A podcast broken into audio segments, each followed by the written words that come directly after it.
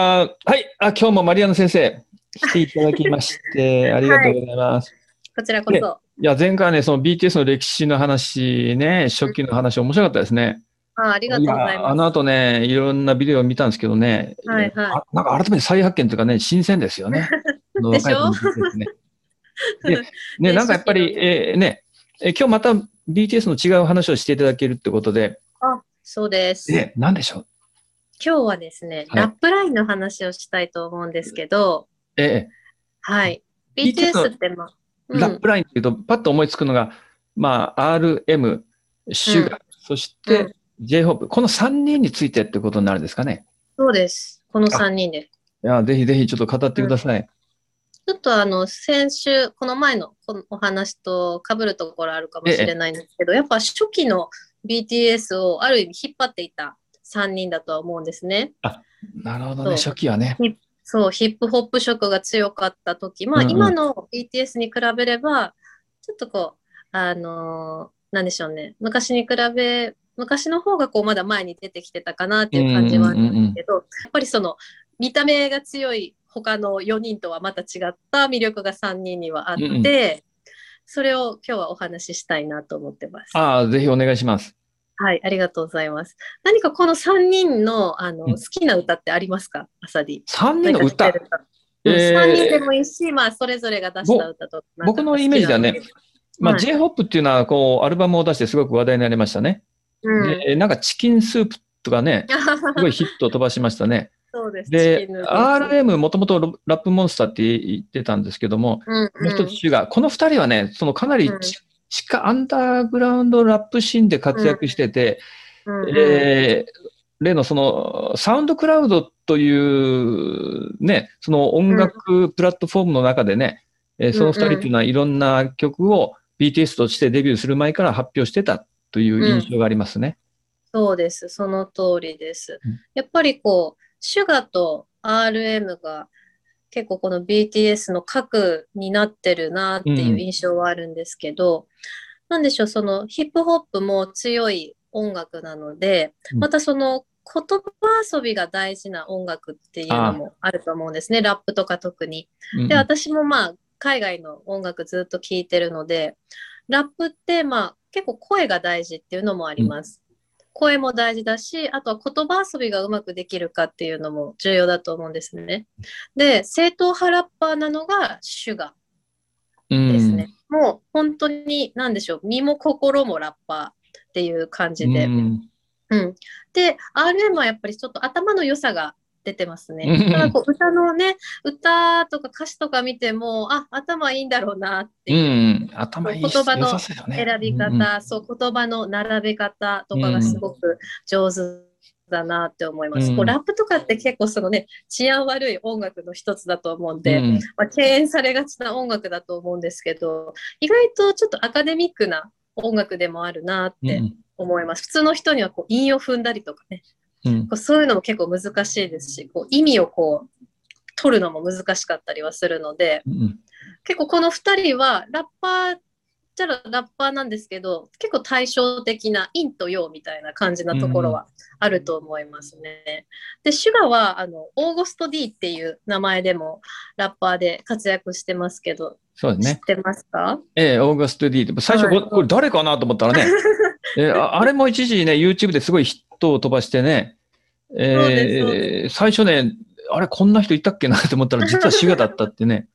そうそうそう。うんまあ、シュガがですね、8月生まれなんで、オーゴストなんですよね。で、D も、彼はテグ出身なんで、あ、そっか、はい、その D、デグっていうんですかね。うん、韓国なので、まあ、オーゴスト D っていう名前で発表してますね。で、最近では、そうですね、デチタっていう歌とか知ってますかいや、それちょっとわかんないデでチすね。タ。そうデチタっていう歌も出してますし、あと、やっぱ最近のアルバムでですね、マップ・オブ・ザ・ソウル・セブンで、一番最初に出た歌がシュガーのソロ曲でした。あの、シャドウっていう歌です。うん、うん、あれが一番最初にこう、アルバムの、なんでしょう、アルバムが出てすぐトレーラーが出たのが、あの、うん歌でしたね、シャドウっていう曲で。まあ、聞いてみると暗い 暗い。あシャドウ、暗いシャドウっていうぐらいでね。暗い、暗かったですね。やっぱり、なんでしょう、光が当たるたびに自分の影が増えていくうんっ。て、こう上の人にしかわからない、上にいる人しかわからない悩みとかを、こあうーつらつらと語ってるっていうああ、そう歌なんででしすたね。ね。そうです。私は結構すごく好きだったんですけど、そこでもあの初期のアルバムの、まあ、No More Dream デビュー曲ですね、うんその時に出てきた一文がその曲にも出てきます。よく聞くと。あ、そうなんですね。あ、当時からそういう思いがあったってことですね。うん。あの、すえっ、と、No More Dream っていう曲のシュガのラップに、あの、ビッグハウス、うんビッグリング、ビッグドリームっていう歌詞が出てくるんですけど、そのシャドウっていう歌で、まあ、その3つを手に入れたけど、どうしてお前は満足してないんだって歌うんですよ。いやー、意味深 ですね、それね。そうです BTS だからこそ歌える内容ですね。うん、そう初期に歌っていたこと初期に手にしたいと思ってたものを手にした彼らだけどうん。本当に幸せなのかなっていう、うんそういう影の部分も分かるような曲でしたうんそうですで私は結構そのシュガのソロ曲もそうなんですけど3人で出す曲もすごく好きなんですけど多分これもアルバムに入ってるんですけど「ティアって曲は聞いたことありますでしょうかティア、ちょっと聞いたことありまテすィアっね。ていう曲、そう、ティアも、これも Love Yourself に入ってた曲なんですけうんど、うんうんはい。この3人で歌ってる、これは、なんでしょう、BTS が解散しようと思っていた時に作られた曲だって言われてまして、あ、そうなんですね。えそうこれはなん Love です Yourself が2枚あって、その2枚目の最後の曲ですね。アウトロとそしうでてす発表されたアティウア。トロとそうです、入ってます。うんで、結構この、私もこれはですね、Love Yourself のコンサートを聴いてて、初めて知った歌だったんですけど、うん。はい。で、これで、あの、なんでしょう、当時、どこだったかな。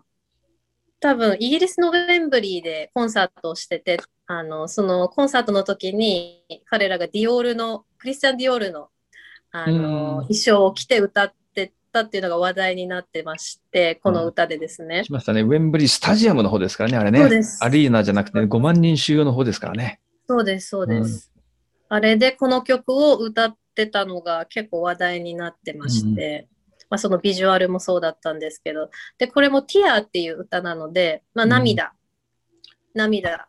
っていうのと、あと、避ける両いえ方、ああ、そうかそうか。各うんっていう2つの言葉をかけてるっていう風にはいですね。言われてる歌です。で、これ歌詞を見てもらうとわかるんですけど、うんまあ、この歌詞きっと RM が書いたんだろうなっていうのがうんよくわか。るんですけど、深いんですよね、すごく。うん。なんか本当まあお別れの曲ではあるんですけど、まあ、多分その、なんでしょうグループの分裂の時に分裂の危機の時に書かれた曲だとは思うんですけど、まあ男女の別れとかにもあ結構聴けるような曲なでほどはあるんですよね。ね。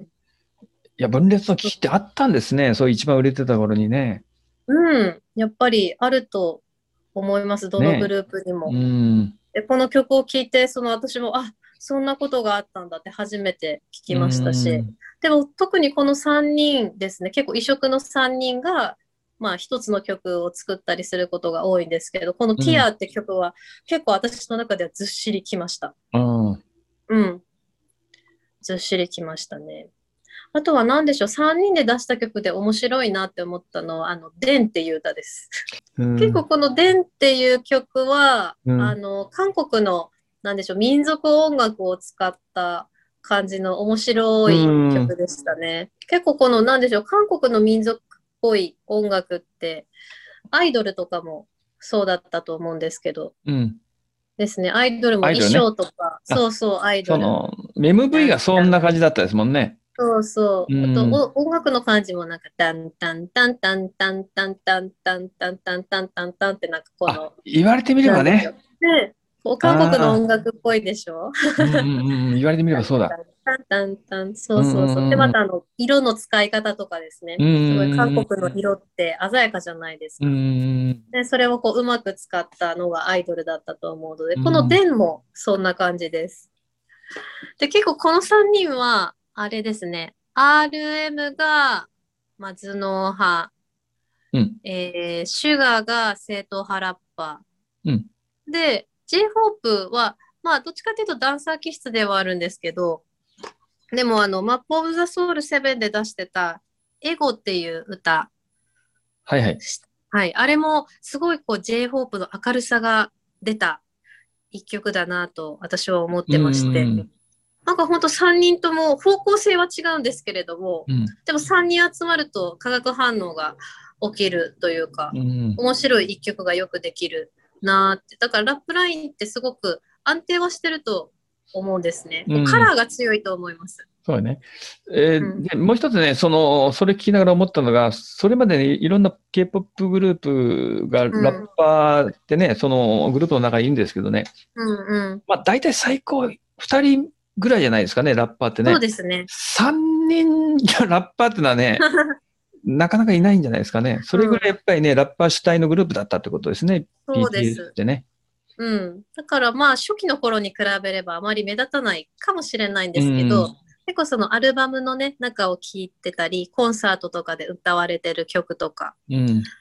もあるのでそういうのに注目ししてみてもいいかなって思いやいいですすねラップ好きの人はたまらないと思います。いや、ぜひね、ちょっと僕、その3人注目してね、ここれからいろいろね、聞き直してみます。うんうん